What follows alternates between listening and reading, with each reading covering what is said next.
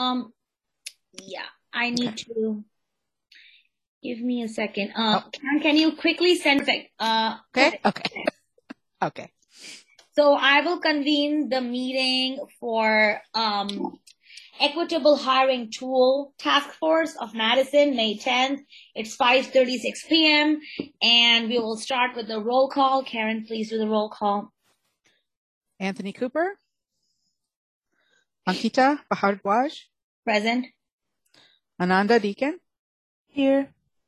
Yesenia Villalpando Torres. Present. We have quorum.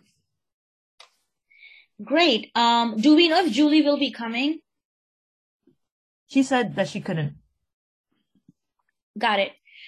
Um, all right. Do we have any public comments, Karen, before we go into before I ask for disclosures and risk recusal? I'm going to refresh one more time. No public comments.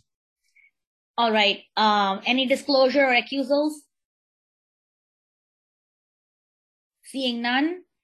Um, I, the chair of Equitable Hiring Tool Task Force, convene the closed a closed session with the following language. Sorry, Ankita. Sorry. Do we have minutes?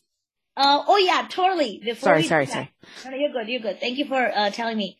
So, uh, approval of the past minutes uh, meetings, but I think, uh, except the one where we had a closed session, um, it's only the ones that we did not have a closed session for.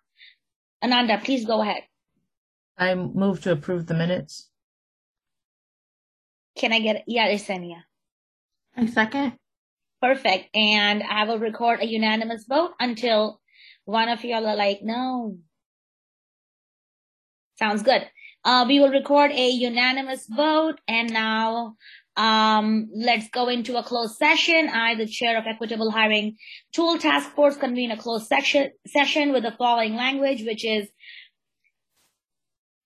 Task Force convene, uh, Pursuant to Wisconsin Statute Section 19.851C, for the purpose of considering employment, promotion, compensation, or performance evaluation data of any public employee over which the government body has jurisdiction or exercises responsibility regarding independent monitor recruitment supplemental questions and benchmarks.